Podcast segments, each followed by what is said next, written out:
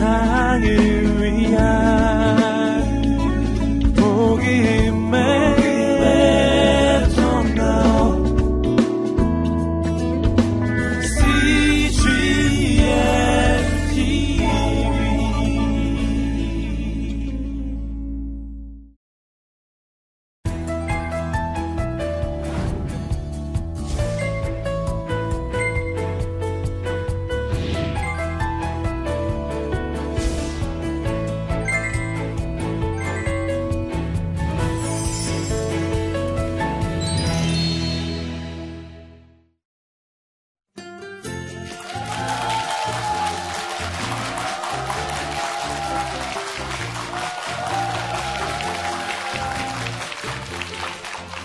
안녕하세요. 반갑습니다. 네.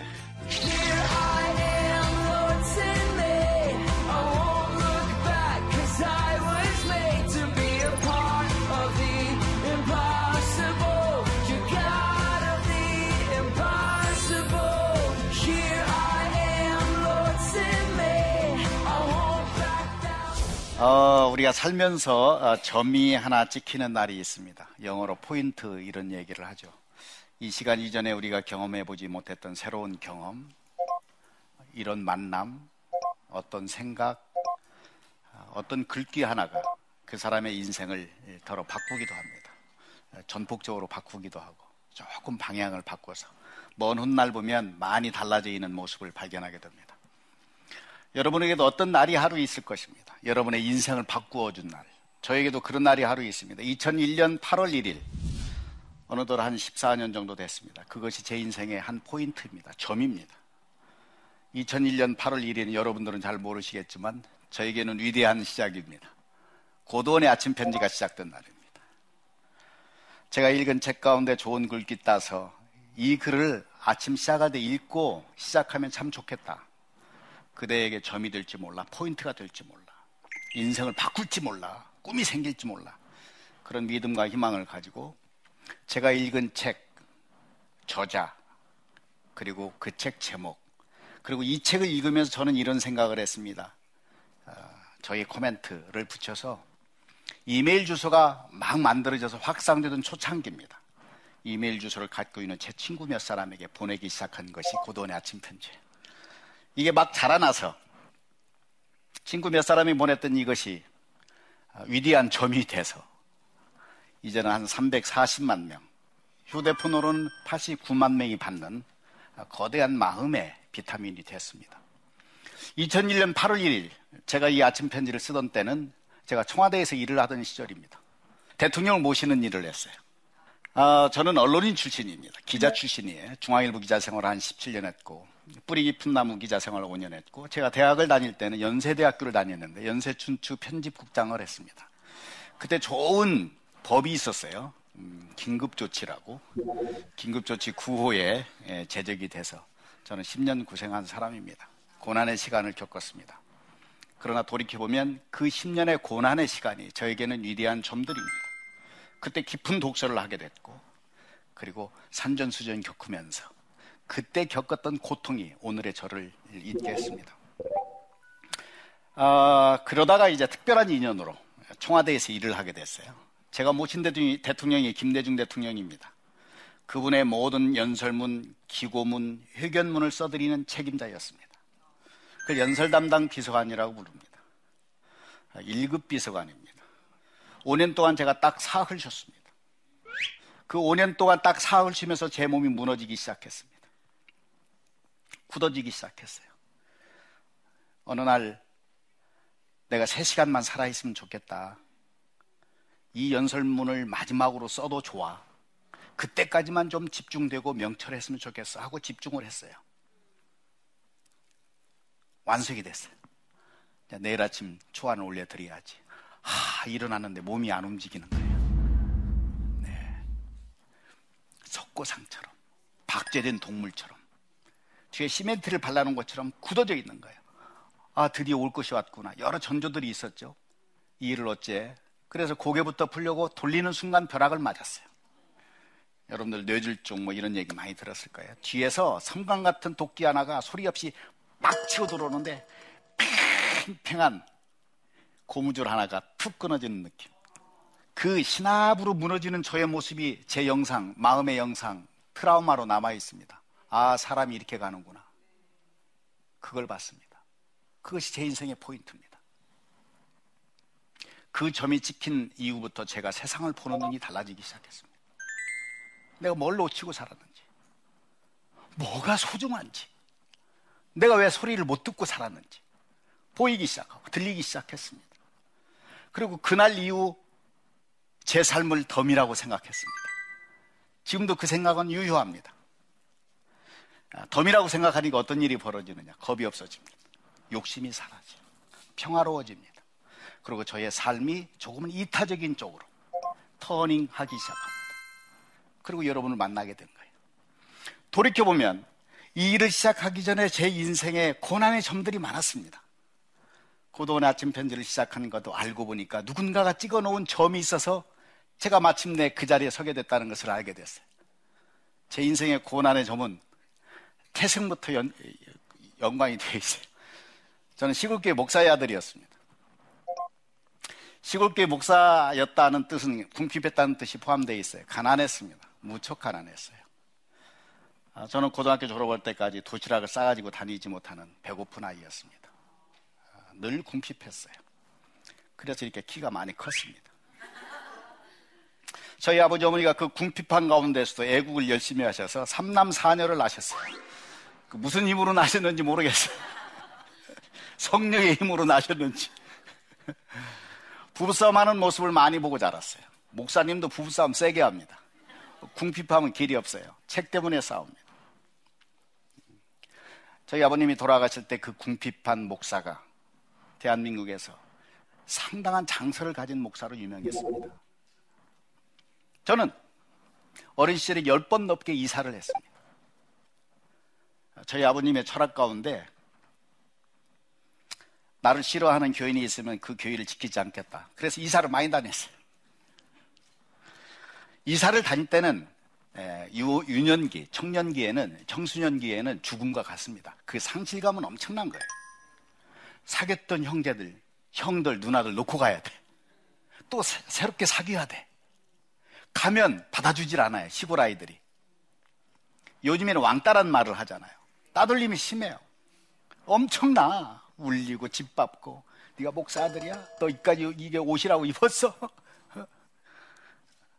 늘 힘들어요. 어느 날 비가 오는 날이었는데 한 아이가 우산을 딱 들고 미술을 들고 저에게 다가왔어요. 어, 오늘 어쩐 일이야? 그 친구의 손을 잡고 갔는데 어느 곳에서 푹 빠졌어요. 이 녀석들이 크게 똥통을 만들어 놓고 지푸라기로 탁 덮어놓고 거기에 폭 빠뜨리고 까르르 웃고 털었어요.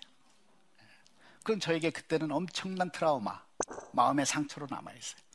저희 어머니도 상처를 많이 줬어요. 자, 이사를 가면 그 교회의 장로님, 목사님, 아, 집사님들이 예, 목사의 아들이라고 그래서 무등을 태웁니다. 어우, 어, 잘생겼어. 그 얘기는 별로 기억이 안 나요. 어, 하, 무등을 태워요. 제가 좋아서 내려요. 그럼 저희 어머니가 좀 글썽 이는 말로 아, 도원아 도원아 저 집사님 장로님 조심해야 돼. 엄마 왜? 너를 맨 처음 이사 왔을 때 무등 태우는 사람이 맨 먼저 배척한단다. 어머니의 가슴 속에 있는 상처에 숯검장 같은 것들이 아들에게 전수되는 거예요. 그 어렵고 고독한 시간에 저는 처음에 징징대다가 책을 읽기 시작했어요. 그게 제 인생의 점들입니다. 제가 지금 링컨 학교를 열고 있습니다. 링컨의 고난 가운데서 좋은 꿈을 가지고 세계 역사를 바꾸고 게티버그 연설을 통해서 2분 스피치를 통해서 세계 역사를 바꾼 이야기를 아이들에게 전수하고 있습니다. 요즘 아이들이 왕따를 많이 당해요. 어려움을 많이 겪습니다. 고통에 약해져 있어요. 그 아이들에게 묻습니다. 아, 너희들 왕따 많이 당하지. 힘들지? 그런데 고도원 선생님이 어린 시절에 열 번 넘게 이사 다니면서 왕따 당했을 때 그 괴로운 시간, 고독한 시간에 책을 읽었어. 그러면 선생님에게 어린 시절에 그 왕따 당한 시절이 좋은 거야, 나쁜 거야? 아이들이 좋은 거예요. 그럼 우리가 위대한 점은 꽃길에서, 비단길에서 찍히는 것처럼 생각합니다. 그렇지 않아요.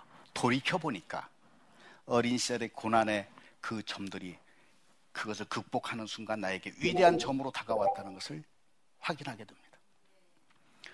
아, 초등학교 5학년이었어요. 100일장 대회가 열렸습니다. 저희가 살고 있는 중소도시의 전체 초등학생 학생을 대상으로 한 100일장이 열렸습니다. 털컥 나갔어. 장원이 됐어요. 제가 글을 잘 쓰는 그런 소질이 있는 것을 그때 알게 됐습니다. 아, 타고나는 면이 있어요. 음악이라든가 글이라든가 그림이라든가 이런 것들 예술적인 소양은 타고나는 면이 있습니다. 그걸 발견하게 됐어요. 위대한 점입니다. 왜 그걸 발견하게 되느냐? 그때의 베일장대의 화두가 비였어요. 비. 비가 많이 왔어요. 비에 대해서 쓰라는 거예요. 뭐에 대해서 썼느냐? 그때 비가 많이 오니까 저희 집안이 늘 이제 가난하니까 옛날 집은 비가 오면 천장에서 빗방울이 툭툭툭 떨어져요. 어, 그러면 어머니가 이 실로폰처럼 작은 그릇, 큰 그릇 밖에서 이렇게 해서 안 젖게 하고 잠자리 피한 만드느라고 밤새 고생하는 모습을 아들이 그대로 리얼하게 썼어요.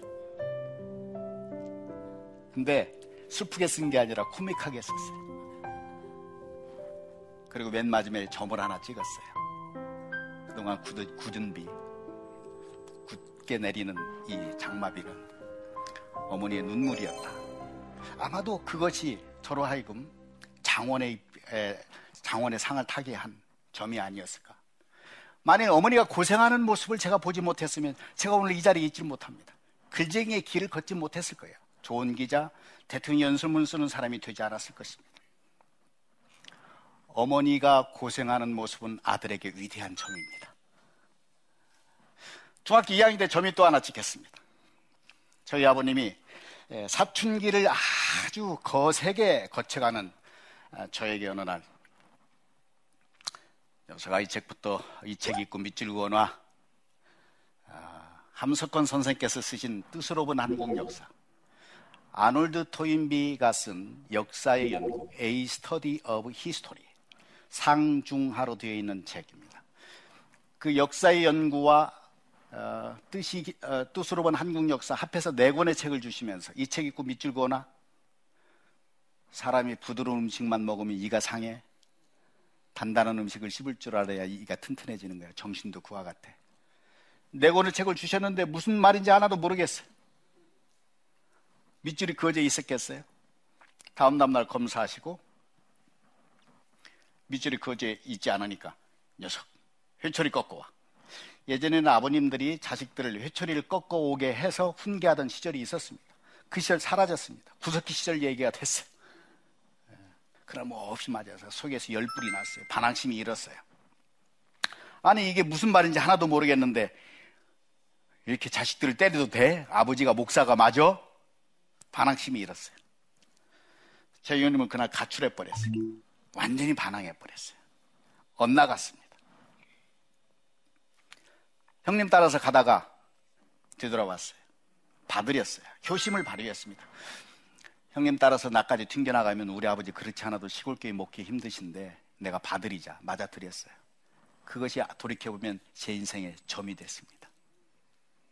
그리고 책을 많이 읽어야 좋은 직업을 거쳐왔습니다. 중학교 2학년 때 독서 카드 쓰는 훈련을 받은 사람 많지 않습니다.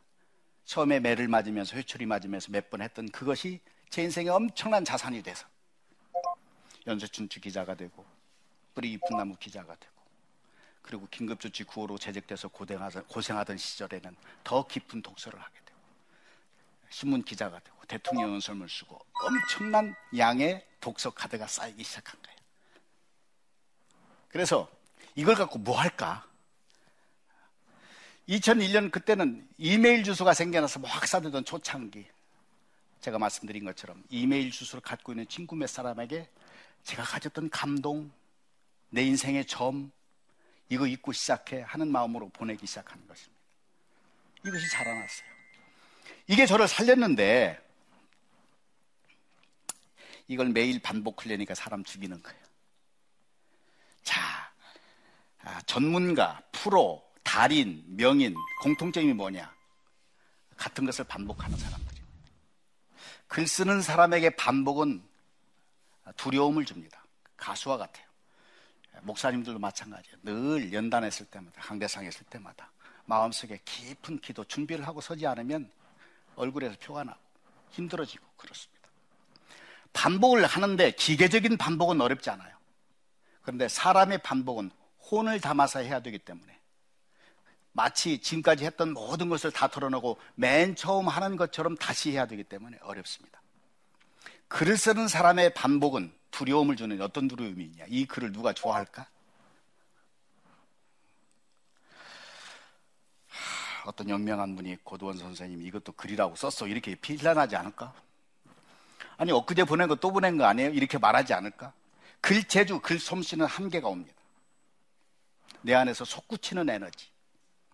펑펑펑펑 솟아나는 영감이 없으면 한 줄도 나갈 수 없을 때 알게 된 것이 점을 하나 찍는 것입니다. 어떤 점? 잠깐 멈춤의 점. 스톱하는 것입니다. 스톱인데 마침표가 아니라 쉼표를 찍는 거예요. 돼지꼬리 하나 붙이는 것입니다.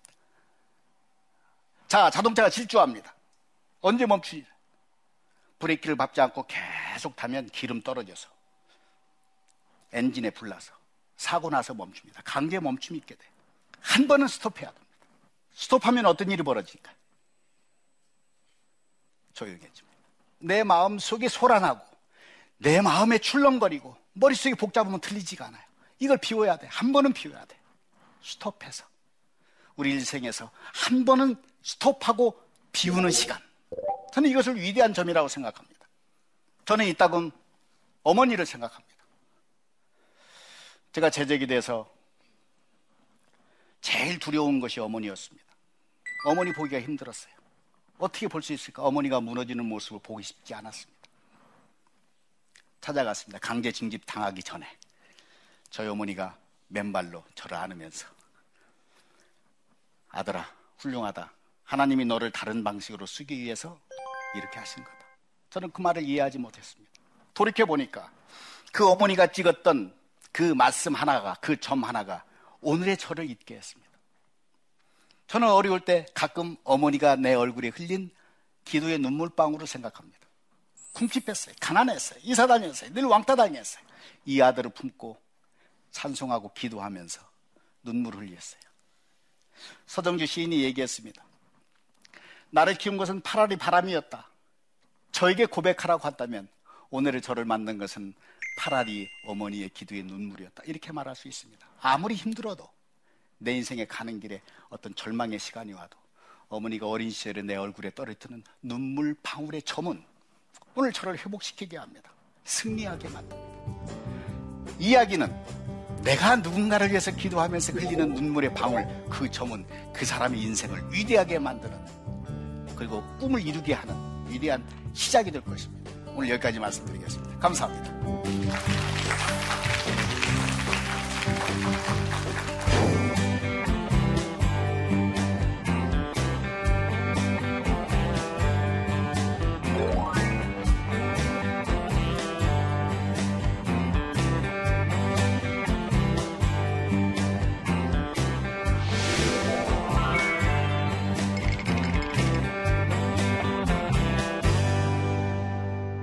때로는 인생의 작은 점이 내 의도와는 다르게 나쁜 결과를 낳게 되지 않을까 걱정되는데 시행착오를 줄이려면 어떻게 해야 할까요? 네, 좋은 질문이에요. 어, 자기가 찍었던 그 경험의 점들이 반드시 좋은 결과로 오는 것은 아니겠죠. 그런 두려움이 있습니다. 이것이 오히려 내 인생을 좀 망치게 하는, 불행하게 만드는 점이 되는 것이 아닐까. 그런데 우리가 이제 기독교 신앙을 얘기합니다. 제가 아침 편지를 썼던 맨 처음의 글도 어, 희망이었습니다. 희망은 어디에서 생각이 시작이 되느냐? 희망의 길에서 생기는 것이 아니고 절망의 길에서 산봉우리에서 생기는 것이 아니라 계곡에서 생기는 것입니다. 그래서 앞으로 있을 것에 대해서 걱정하지 않고 가는 것. 불구덩이도 거침없이 뛰어들 수 있는 것. 그런 용기들이 필요합니다. 특히 젊은 사람들에게는 자기에게 찍힌 모든 점은 반드시 나에게 도움이 될 것이다. 언젠간 나에게 기가 막힌 재료가 될 것이다. 글 쓰는 사람에게는 그것이 좋은 글의 재료가 되고, 음악하는 사람의 작곡의 재료가 되고, 생각하고 철학하고 하는 공부하는 사람에게는 공부의 재료가 됩니다. 그런 믿음을 가지고 시행착오 걱정하지 마시고 불구덩이에까지도 과감하게 풍덩 들어갈 수 있는 용기를 가지고 들어갔으면 좋겠다. 이런 말씀으로 답해드리고 싶습니다. 아, 두 번째 질문입니다. 모두들 빠르게 달려가는 세상에 나 혼자만 멈춰서면 뒤처질 것 같은 불안함이 생기는데요. 진정으로 잠깐 멈춤에 여유를 가지는 방법을 알려주세요. 네, 좋은 질문입니다. 자, 경쟁 시대입니다. 질주하고 있어요. 잠깐 멈추면 그 속도만큼 자기가 뒤처질 것이라고 하는 걱정들을 하게 됩니다. 근데 우리가 등산을 한번 생각해 보세요. 등산. 저도 매일 이제 등산을 하고 있는데 계속 쉬지 않고 올라가면 어떻게 돼요? 숨 막힙니다. 마라톤 막 준비하지 않고 뭐 타다가 죽는 사람도 생겨요. 그때 어떻게 해야 돼요? 잠깐 쉬어야 돼요. 쉰다는 것은 뭐냐면 다시 그것을 에너지를 얻어서 그 다음에 더 높은 산을 올라갈 수 있는 준비의 시간이라는 뜻입니다. 뒤처지는 것이 아니라 더 멀리 갈 수 있는. 어. 쉬어서 내려놓잖아요. 1kg짜리를 내렸으면 그 다음에는 2kg짜리를 들 수 있습니다. 체력이, 육체의 체력, 마음의 체력이 더 좋아진다는 뜻입니다. 잠깐 멈추면 우리를 뒤처지게 하는 것이 아니라 더 멀리, 더 강하게 하는 힘이 됩니다. 그래서 인생에 있다고면 강제 멈춤이 오기 전에 일시 스톱하고 브레이크를 밟아서 갓길에 세우는 여유를 갖게 예, 되기를 바랍니다. 지금이 열심히 달려야 할 때인지 잠깐 멈춰야 할 때인지 어떻게 분별할 수 있나요? 어, 타이밍이 참 중요합니다. 언제 멈춰야 하느냐? 그 절묘해야 돼요. 강제 멈춤이 오기 전에 해야 됩니다. 강제 멈춤이 온 다음에 하면 그건 통제할 수가 없는 거예요. 그래서 그 타이밍을 찾기 위해서는 연습들이 필요합니다. 어, 신호들이 와요. 신호들이. 예를 들면 건강을 예를 들면 몸이 차가워진다든가 어디에 마비가 온다든가 소화가 잘 안 된다든가 변비가 심해진다거나 신호들이 옵니다. 멈춰라는 신호예요. 머리가 복잡해지니까 생각하는 것이 귀찮아진다. 친구 만나는 것이 귀찮다. 그러면 정신적으로 지금 문제가 있다는 뜻이 쉬라는 뜻이에요. 그래서 어떻게 쉬느냐? 육체가 피곤한 사람은 육체로 쉬는 것이 아니고 최경주 선수가 골프 선수인데 쉴 때 골프 치겠어요? 정신으로, 책으로, 독서로, 기도로 돌아와야 되고 목사님이나 정신노동을 하시는 분들은 쉬어야 할 때, 잠깐 멈춤해야 할 때 육체로 와서 뜀박질도 하고 등산도 하고 육체를 강건하게 해서 냉온탕 하듯이 육체와 정신, 신뢰와 신뢰를 번갈아 가면서 멈춤이 훈련을 하다 보면 그런 멈춤이 강제 멈춤이 오기 전에 어떤 신호를 보고 아 이건 내가 멈춤의 신호이구나 생각하고 스스로 멈출 수 있는 여유가 생기게 됩니다. 네, 오늘 여러분들 만나서 정말 반갑고요. 오늘 주제가 작은 점 하나가 위대한 시작이다. 이런 이야기를 했습니다. 제 인생의 작은 점이 여러분들에게도 아, 점이 돼서 그 가운데 하나가 여러분의 인생의 터닝 포인트가 되는 좋은 쪽으로 발전하는 그런 시간이 되었으면 좋겠습니다. 고맙습니다. 꿈과 춤은 동의어다 이렇게 생각합니다. 꿈을 꾸면 신나집니다. 살아있게 됩니다. 꿈은 우리의 방향입니다. 목표예요. 꿈은요, 몇 가지 특징이 있습니다. 자기 꿈을 말해야 됩니다. 두 번째는 그 꿈을 적어 놓아야 됩니다. 세 번째, 좋은 사람을 만나야 됩니다. 좋은 사람이 누구냐? 좋은 꿈을 가진 사람입니다. 좋은 꿈은 한 사람의 꿈이 열 사람, 백 사람, 천 사람, 만 사람의 꿈으로 자라나는 것이 좋은 꿈. 꿈은 이루어집니다. 여러분 꿈꾸고 있나요?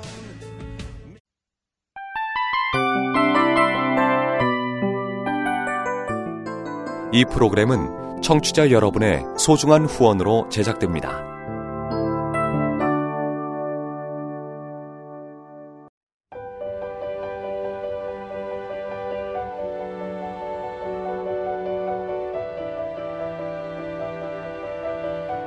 세상에는 수많은 교회들이 있지만 더 깊이 있는 말씀 강해를 찾기 위해 크기로만 교회를 선정하지 않습니다. 보다 좋은 영적 콘텐츠를 더 많이 나누기 위해 방송비를 받지 않습니다.